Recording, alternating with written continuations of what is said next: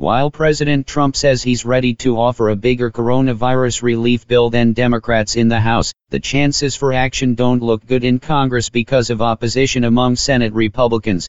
The president has gone from stopping negotiations last week to encouraging talks, but GOP senators continue to raise warnings about too much spending in any aid deal.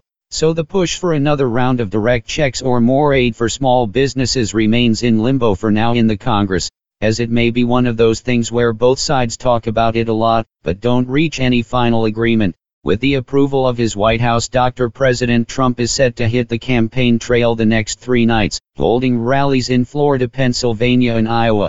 It's his first rally since testing positive for the coronavirus back on October 1st.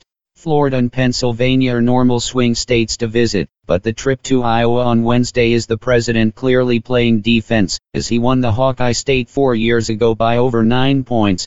The polls don't look great for the president but the polls didn't look good at this point four years ago either, as Mr. Trump now has three weeks to turn things around in 2020. What we're about to see in the next few weeks has never happened before so close to a presidential election, as GOP senators press ahead with the nomination of Judge Amy Coney Barrett to the U.S. Supreme Court.